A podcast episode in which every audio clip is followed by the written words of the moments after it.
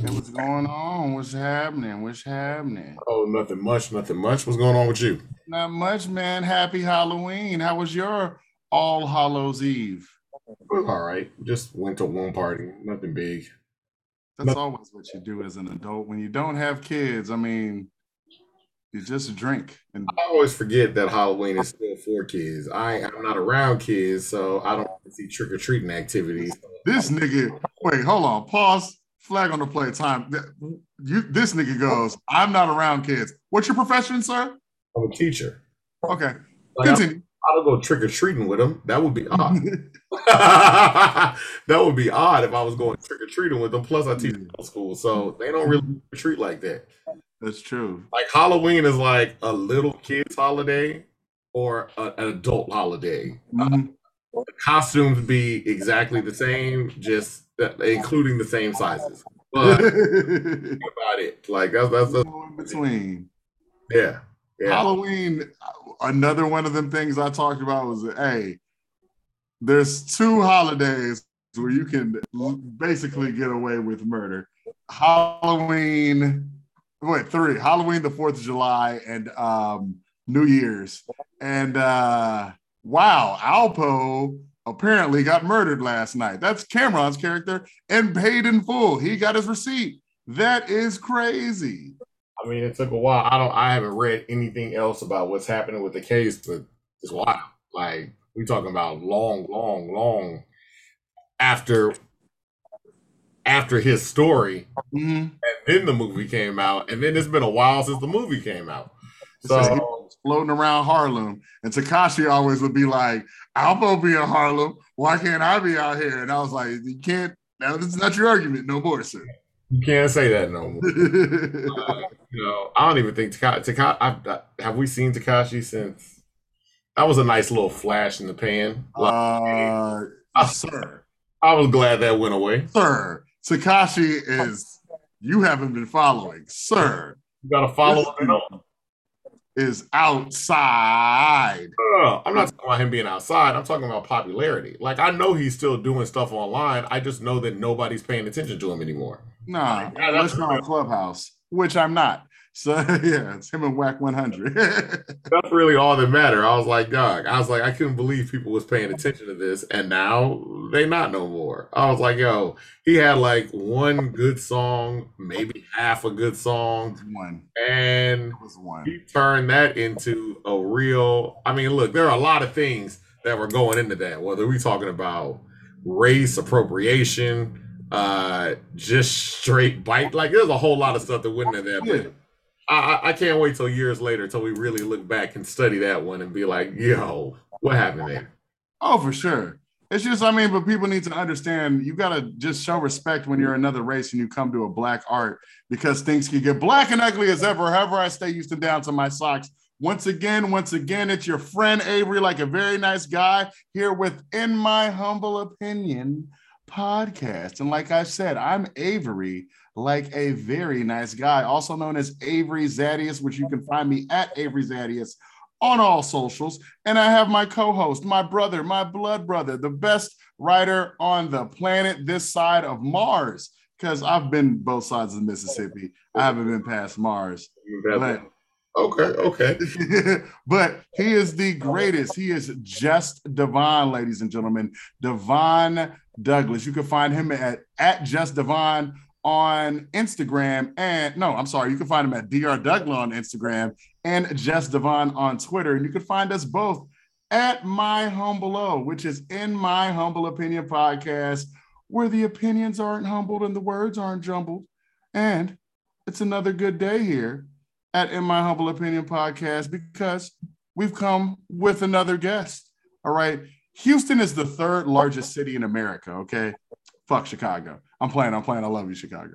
But uh, real talk though, you know, Houston's really like a conglomerate of like small towns and cities that form the music powerhouse that we are in, right? There, there's Mo City. Okay, there's there's Acres Home. There's there's Katy. That's where Drake said he'll he'll duck you off to.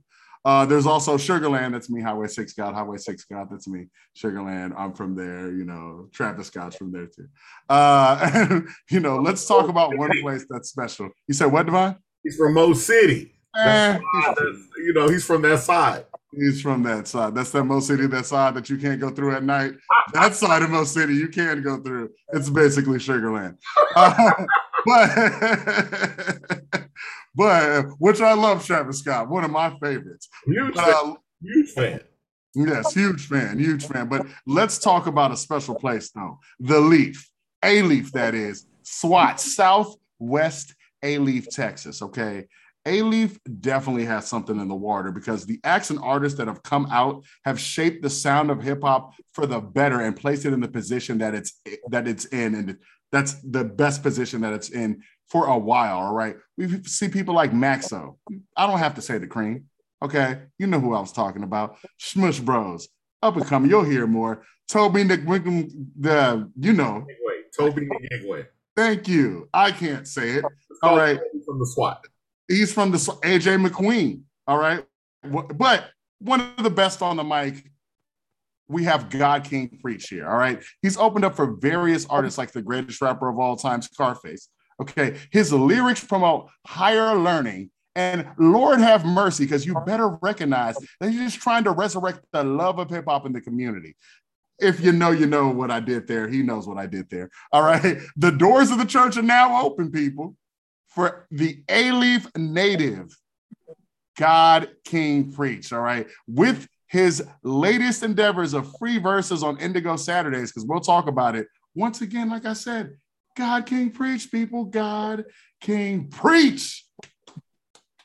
What's going on? That's the best intro I've heard, man. That's the best intro I've ever heard from you, man. I, I appreciate that. What's the deal, though? I'm, I'm, I'm right. thankful that y'all having me right. no, look, we're happy that you were able to come on. Uh there is something I want to know though, particularly about Alief, because there's a lot of talent that is coming out of Alief, And I don't know what I was born in 1980. So I graduated high school in 99.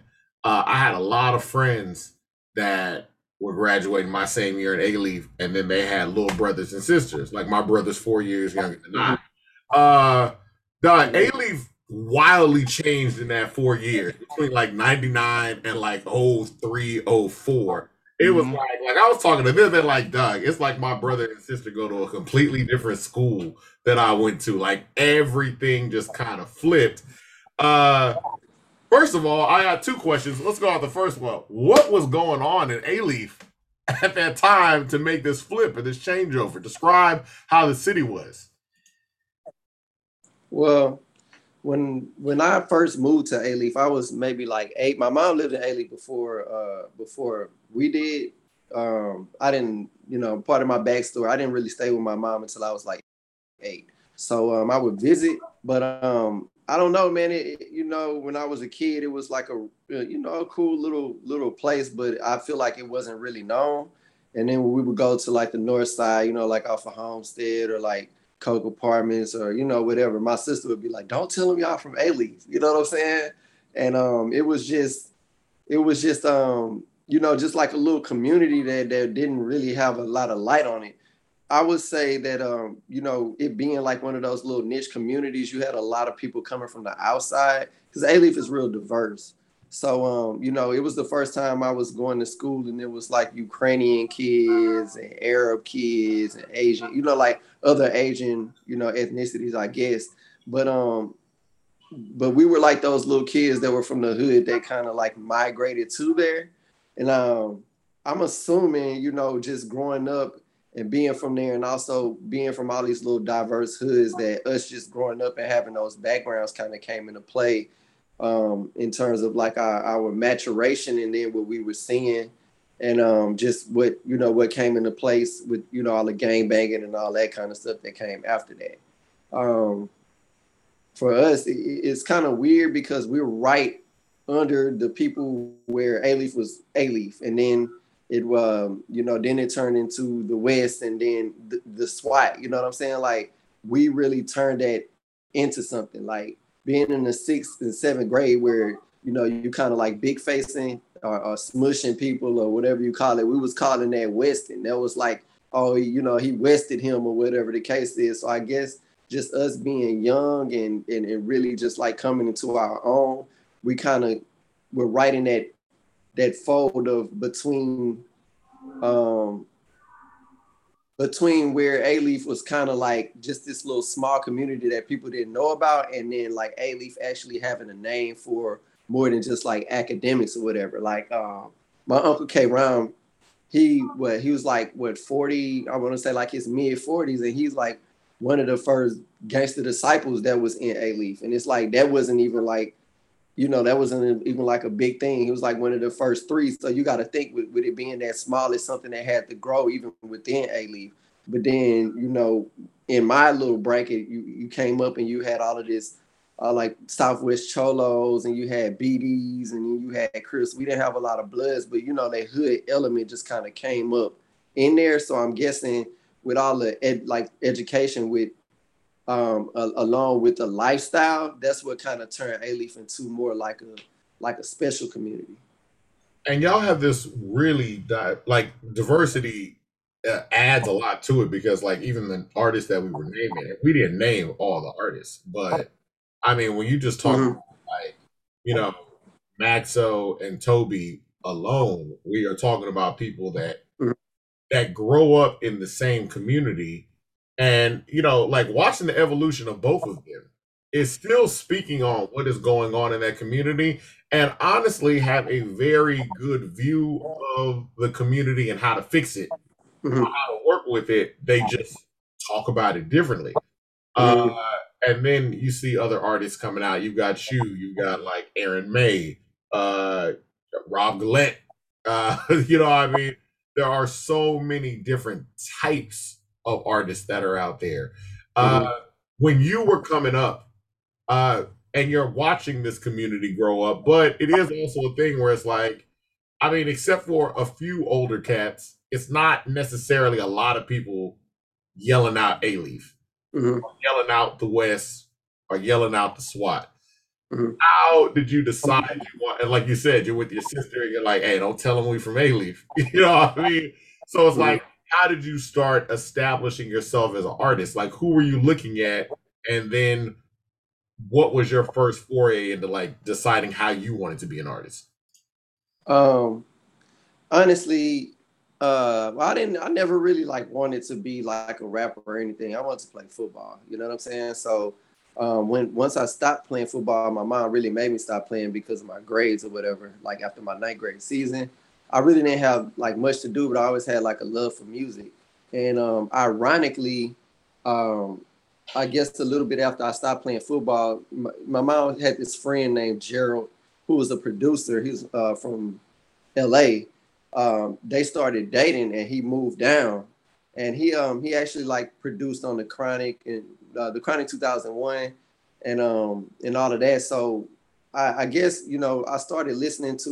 Uh, well, I had already always been a Jay Z fan, but I listened to the Blueprint, and I also listened to Ghetto Fabolous, like Fab's first album. And something in me was like, I can do this.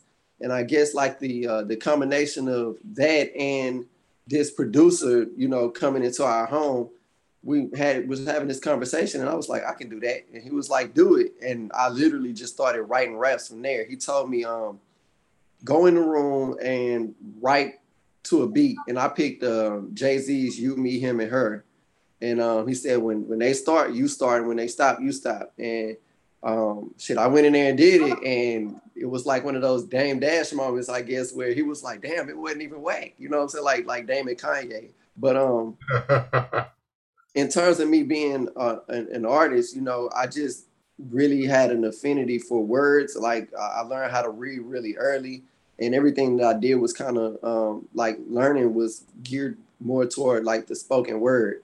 Um, so it just was like one of those things that kind of came natural or naturally. And um, I would just compare myself to like these super, super dope MCs.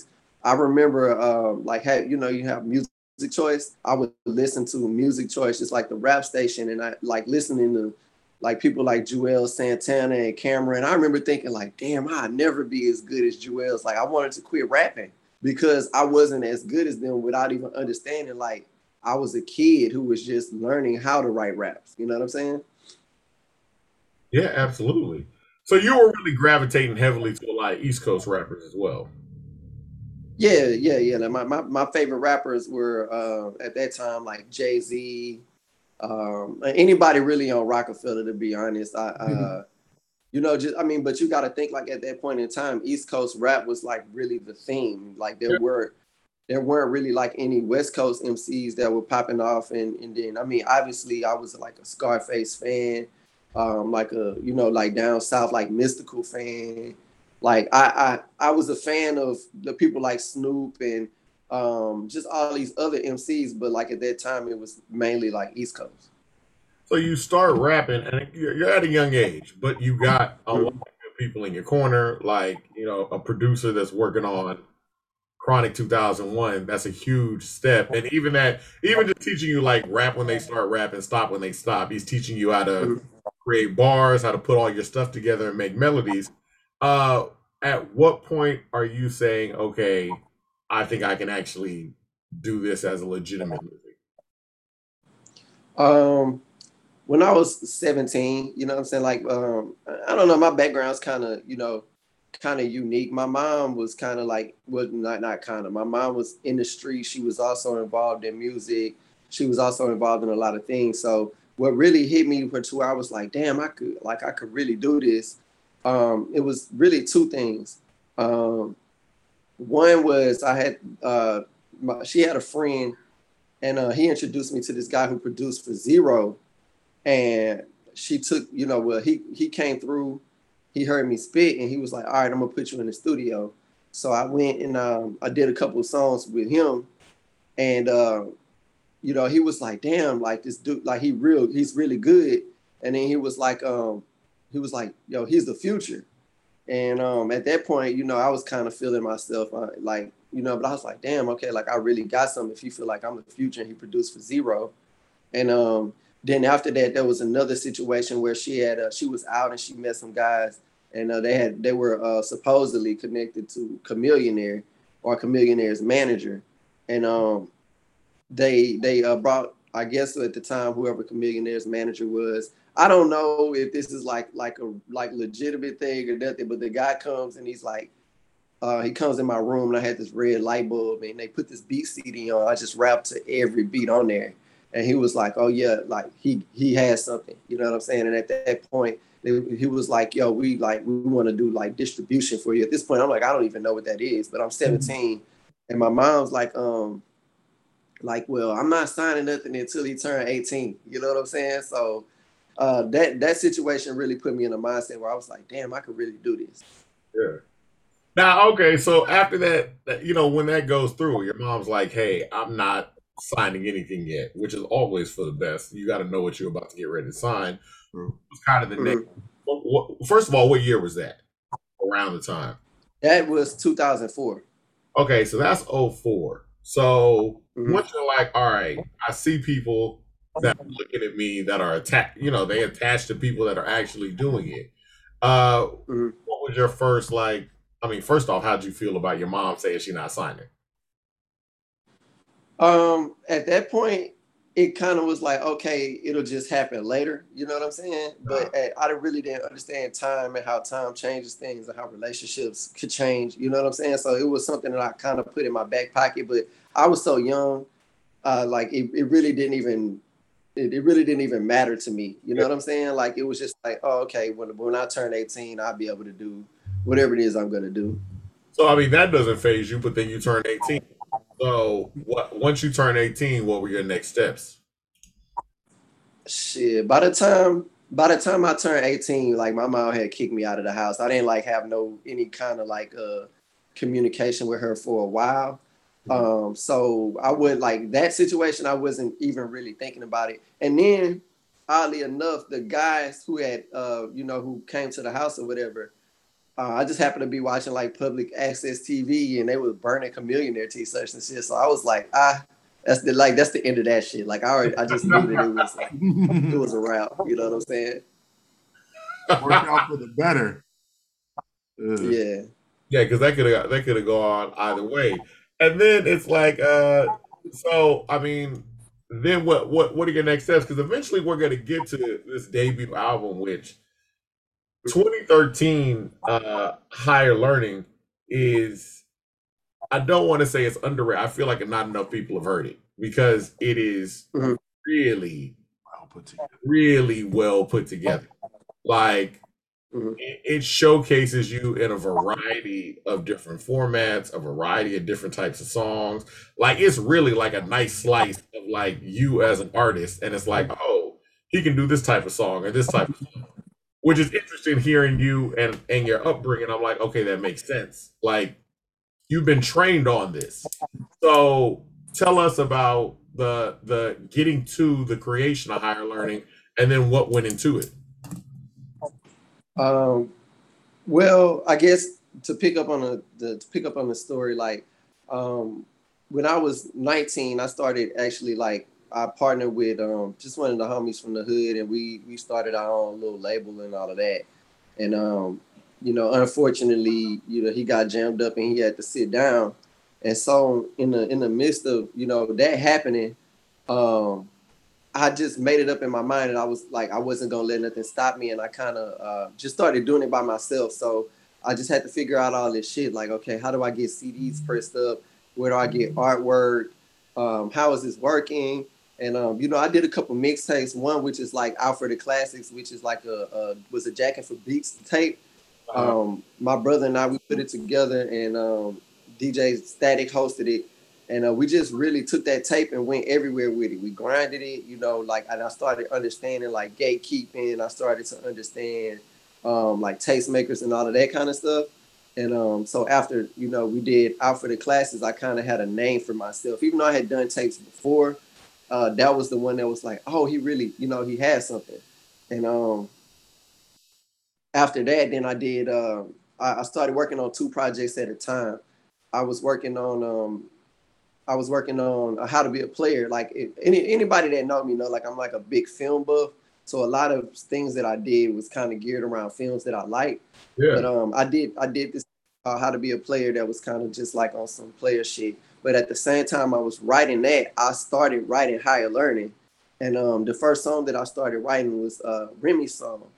And um, once I did that, like we we we completed the how to be a player tape. I put it out, and like we pushed it for like a week, and it got like ten thousand downloads.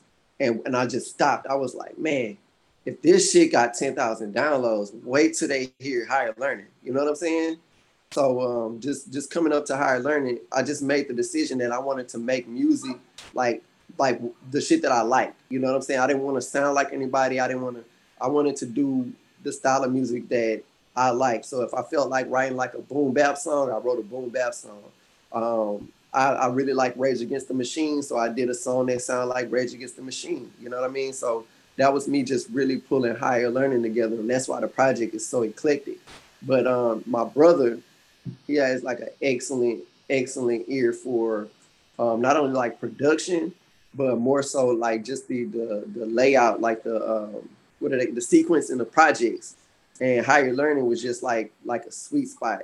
Like we we've done tapes and argued to the point where he was like, "Man, I'll I'll give you a hundred dollars if you just use this order." You know what I'm saying? like use this song order. And um, you know that's that's when we were like, you know, obviously a lot younger.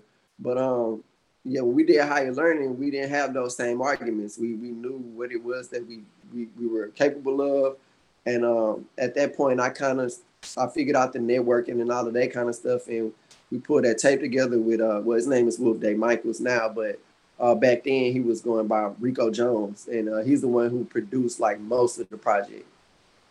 Okay, okay, but like so just when you by the 2013 you're already fully God fully realized God King preach like when did you go from Express though?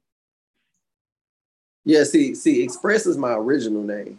Mhm. And um, well, you know, I it was a name that I picked for myself. I was like, I'm gonna go by Express because I liked what it meant. I looked in the dictionary. We were looking uh, for names, and my homies was bringing me names. One of my homies, uh, Corey, uh, he go by Jukum Jones. He uh, he brought me um, Almagest, and I was like, nigga, I will never call myself no shit like that. You know what I'm saying? but the name was it, it the, the meaning was cool. You know what I'm saying?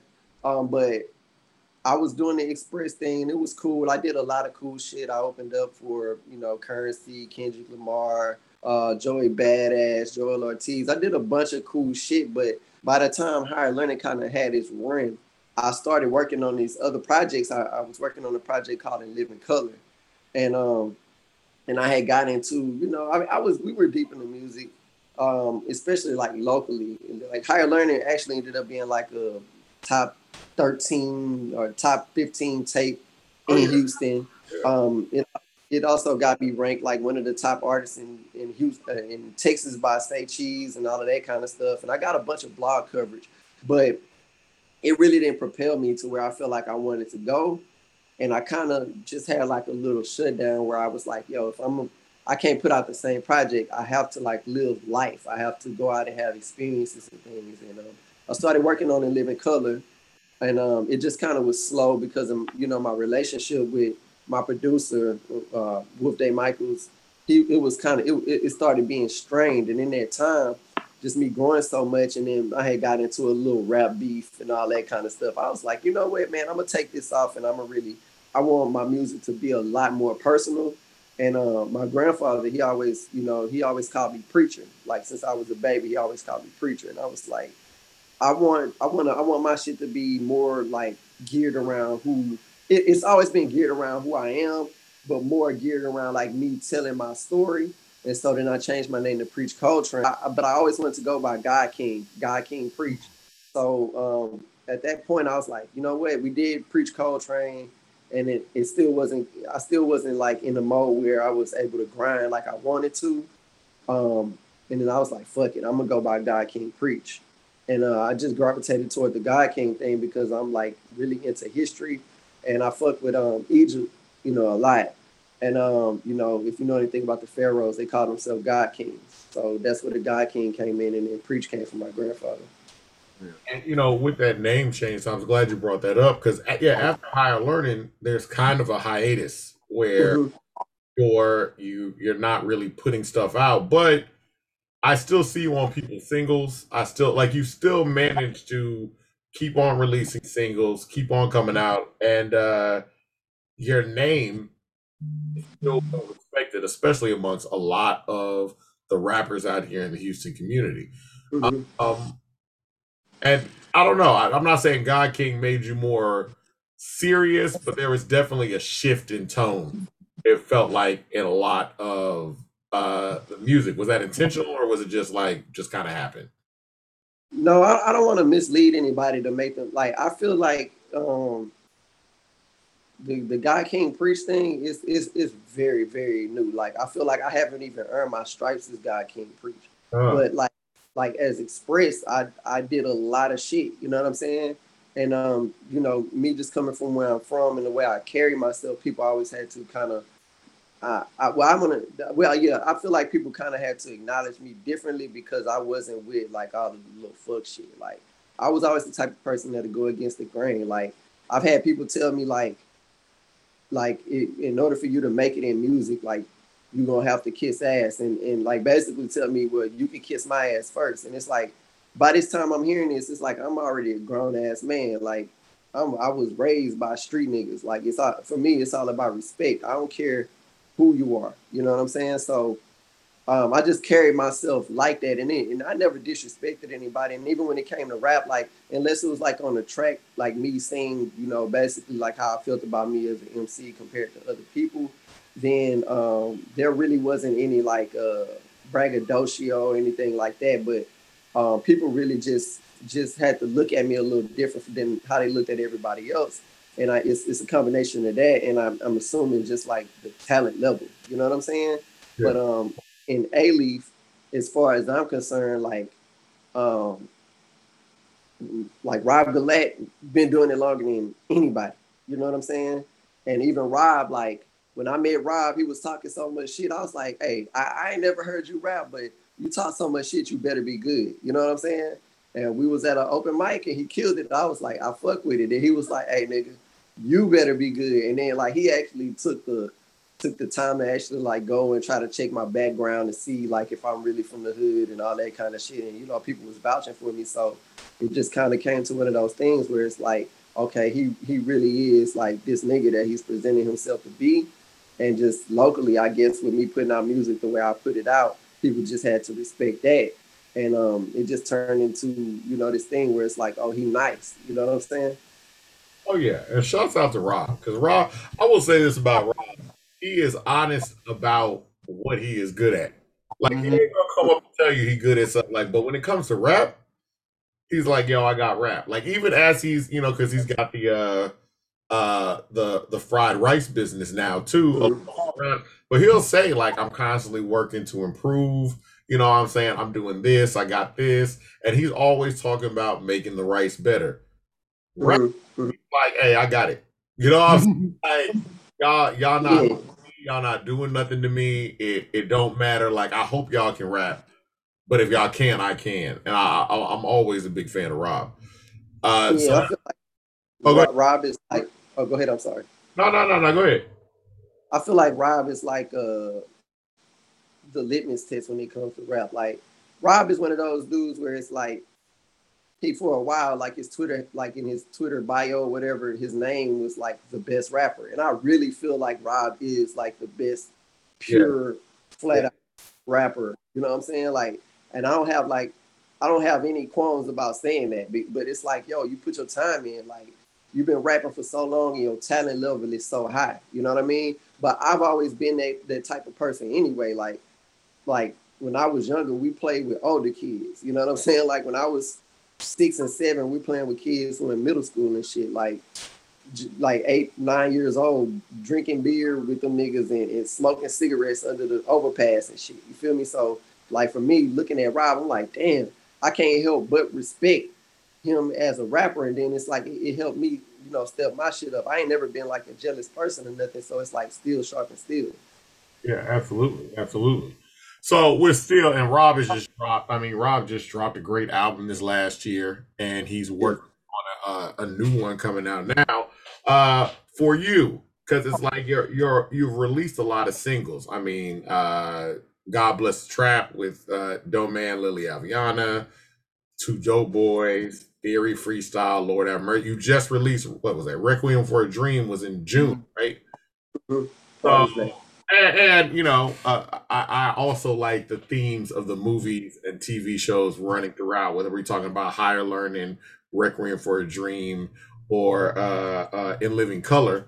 Uh, what are you working on now? Are we gearing more towards the album, or in this climate, are you like, it's let's just keep on putting out singles? Uh, honestly, I mean, like the album is done. Like God don't like ugly, you know. Like that's that's that's the album. I, I like we completed that. Um, right now, I got I have a EP, um, the Lord Have Mercy EP. Uh, my thing is I'm big on like rollouts. I'm big on like capitalization. I don't put music out um, just to have music out, and it's, it's like a gift and a curse. You know what I'm saying? Like, um, but I like I got another EP that I'm working on. I'm constantly working on music, but the problem for me is like I have to I have to win. Like I have to capitalize off of it because I've done the free projects and shit where I put music out and it was cool and we sold merch and uh, we did shows and all of that kind of stuff, but there was nothing, you know, behind it. So for me, it's just like I'm taking this opportunity to kind of build an infrastructure and like I'm not really necessarily concerned about time, so to speak, because I'm reestablishing myself as an artist. So when I step out, I want to like make the best step with all of the knowledge and everything that I gain, as well as being to turn um, music into like a viable means of like income. Mm-hmm. So I've just been taking my time really to make sure that when I do it, it's like, oh shit, we paying attention. And um, that's why I'm just like, even, you know, in front of my freestyles, I say the chosen few. I don't need everybody to, to fuck with me. I just need the specific people who are um, who love and like what I do. And, and I'll build I'll build it we'll build an infrastructure from there. Like I want my shit my shit to be like a cult. You know what I mean? So I want to like you know how people have a cult like following. I want to build a cult like following, even if I have to do it, you know, one brick at a time. And that's the other thing too, because it's like there are a number of whether we're talking about Alief or just Houston in general, uh, artists that have been doing it since 2010, 2009, the early thousands, 2013, like you, that have watched the industry move in and out in Houston. And now you're starting to Mhm. see different things like you're, you're seeing Maxo have number one albums. You're seeing, you know, No Man's just a Rolling Loud. K Kilo was just a Rolling Loud. Like Mm. you're having a lot of artists that I would say like probably 10, 15 years ago that everybody would recognize as talented, but Mhm. weren't necessarily getting the looks. How is it now shifting into more of that business mindset in terms of getting albums out? And how has it been putting out music being here from Houston? Um, well, I think you know if you really put your microscope on it and you look at um, you look at music or you look at like this local music, and we'll just like even keep it like in, in, in Alief. We don't we don't have to go outside of Alief. Everybody made their move or their ascension a different way. You know what I'm saying? Like um Maxo was really like the first Alief rapper to like really hit the blogosphere and stuff. You know what I'm saying? He started traveling. That's how he got into um, you know, working with ASAP and all of that kind of stuff. And you know, him Maxo's kind of he's younger, right? Like Maxo's maybe like 29, 30 years old right now. Um, so he's younger than me. And then you have uh, Tobe, who was a classmate of mine also, and uh, Lizzo. Lizzo was a classmate of mine. Like we all went to high school, graduated the same class, and everything. Um, when it comes to when it comes to music or when it comes to rap, specifically, there is no one tried and true path to doing this shit. Like I really feel like it's all about timing and just being ready. So, um, you know, I, I mean, I, I remember passing out. I passed. I was passing out CDs at a Mac Miller concert one time, and we used to get CDs like a thousand at a time. And um, I'm outside and I'm passing these CDs out and shit. And Maxo come outside, and all these white kids were like, "Oh shit, it's Maxo Kream." And in my mind, I was like, "I'm doing something wrong because I'm actually out here grinding." And this part, like Maxo come out, and it's like, Maxo not passing out CDs. You feel me? Like it, it's, it, it's it's just not like that. It's like I'm doing something different. And at the time, I didn't really realize that it was because he was having PR and things like that. Like I had to learn everything musically by myself. So like I never had no real like big budget to do this shit. It was literally like let's go outside and figure that shit out. So even even for people like Tobe, it's like Tobe built his the way he built it, but like when I was working on higher learning, me and Tobe was talking, and he was like, "Yeah," he was telling me about you know his situation, and he played me this freestyle. I'm like, "Damn, this shit already got like twenty thousand streams," and I never heard Tobe rap before in my life, like ever. You know what I'm saying? And um, shit, even like with Lizzo, it's like shit. Lizzo came in her own way. So I guess to answer your question is really just about staying staying down and learning as much as you can, and really just like grinding, like really putting your time into building your own pyramid. Like that, that's how I look at this shit. Like I'm building a pyramid right now. Like right now I'm at the bottom, but I'm gonna just keep putting the bricks to this motherfucker, and then at the end, you know, we gonna we gonna be in alignment. Excellent, excellent. So, I mean, now that we're putting stuff together to get ready, can you tell us about the new album? Can you tell us anything about the new album? What we can expect? Um, well, for God don't like this. uh I just wanted to pick up and give give more of a, a, a feel that wasn't generated or, or built around a movie or just like thematically around a movie. So um, I just you know came up with God Don't Like Ugly and I was like, all right, I'm gonna put the soundscape together for this title, but I'm using my life. You know what I mean? So um, most of it's produced by Tony Dark. Uh, we, you know, the, the project is pretty much like complete. It's been complete for a while. Um, on that project, I actually I did a record with Scarface. I actually did a record with Scarface way before God Don't Like Ugly even was a thought about. You know what I mean? But um, I wanted a certain type of production for the record, so I got with Tony, and uh, Tony put a beat to it, and you know we went in and, and knocked the record out, and um, it just you know it stuck. So I have that feature, which I've been holding on to probably for maybe like six years. Um, then you know I have other records. I have other records like uh, obviously I have Dope Man. I have uh, Anti Lily on there. I have uh, Lily Aviana. Um, uh, I'm really trying to get Devontae on there right now. Uh, you know, we be having different uh, problems with connecting sometimes. Like we, you know, but um, the project it, it, it got it has the R&B feel. It has um the the the real like almost like hard, horrorcore sound when you know like the old horrorcore sound, but it's polished. It, it's it's like a full embodiment of um, what I wanted to say in, in, terms of being an artist, and then just like where my life has been. Now, what made you uh, reach out? Tony Dark's been on the show a couple of times. We're a big fan of Tony Dark. We just like his production style. What made you reach out, or how did y'all link up, and what made you reach out and decide, hey, I want Tony Dark to produce a whole album? Um, honestly, I met Tony like years ago. He was working at uh, Chic and he was jamming this um his I guess it's like a mashup of uh Nas and I can't even think of the guy's name, but he redid Illmatic. And um so I was like, okay, he's like a hip hop dude. He seemed real cool. And uh, Tony would reach out to me every so often when he was like just getting into beat making and um, you know, be like, yo, I want to work, I want to work. But at the time I was so focused on all these other things.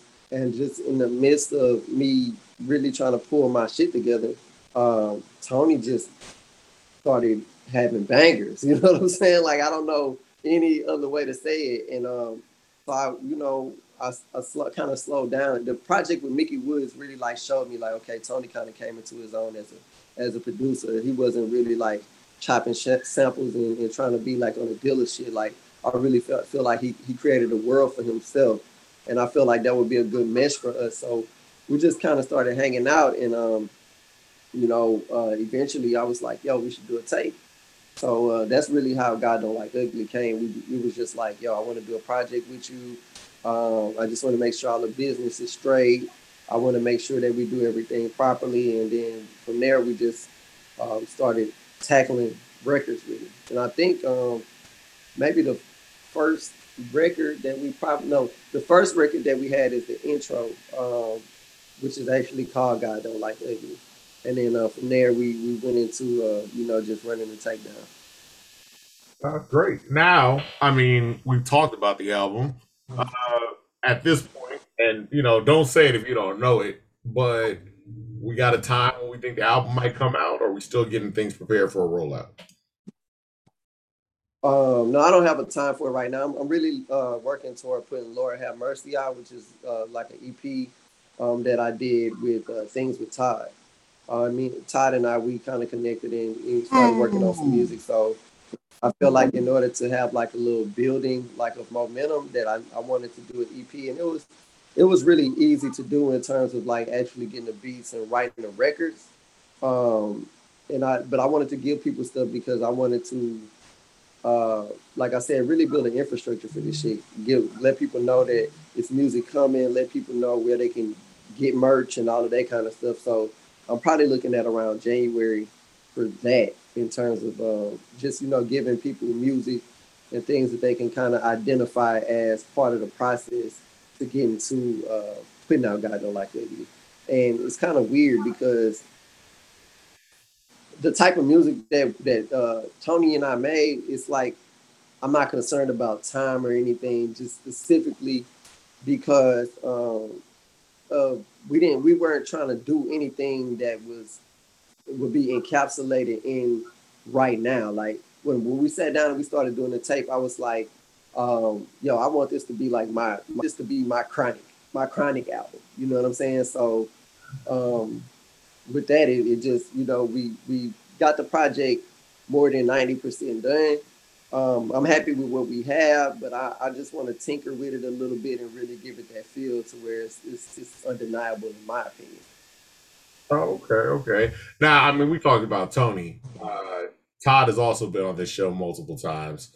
Uh, probably one of the most, he's at least the funniest producer in Houston, whether intentional or unintentional. What was it like? What made you link up with Todd? Because Todd, me, Avery, and Todd got the same like musical taste.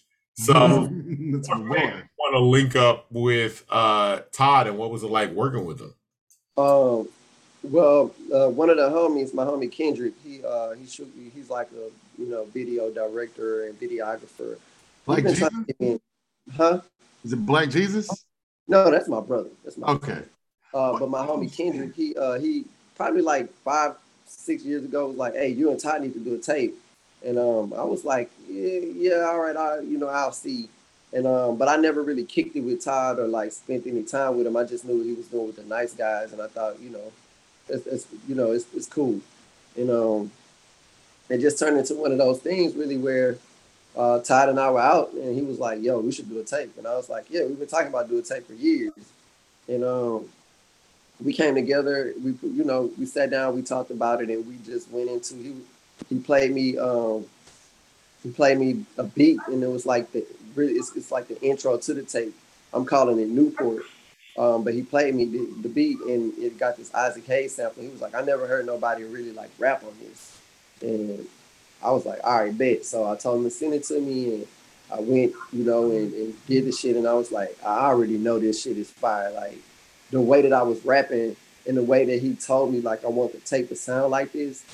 Um, when I when I finished, I was like, yeah, this this is gonna be something. So we just kind of took that energy and moved it throughout the tape. I won't say that it, was like the easiest process because you know, um, just respectfully, it, it, was a lot of life being li- lived, and it was uh, some delays and stuff like that. But uh, you know, we were able to put it together, man. You know, I, I, I like to be respectful of uh, people and you know, letting allowing them to have what they you know go through their life with their ups and downs and all that kind of shit. So oh, it, it, it, was easy. The music was easy, but the rest of it was kind of, you know, up in the air.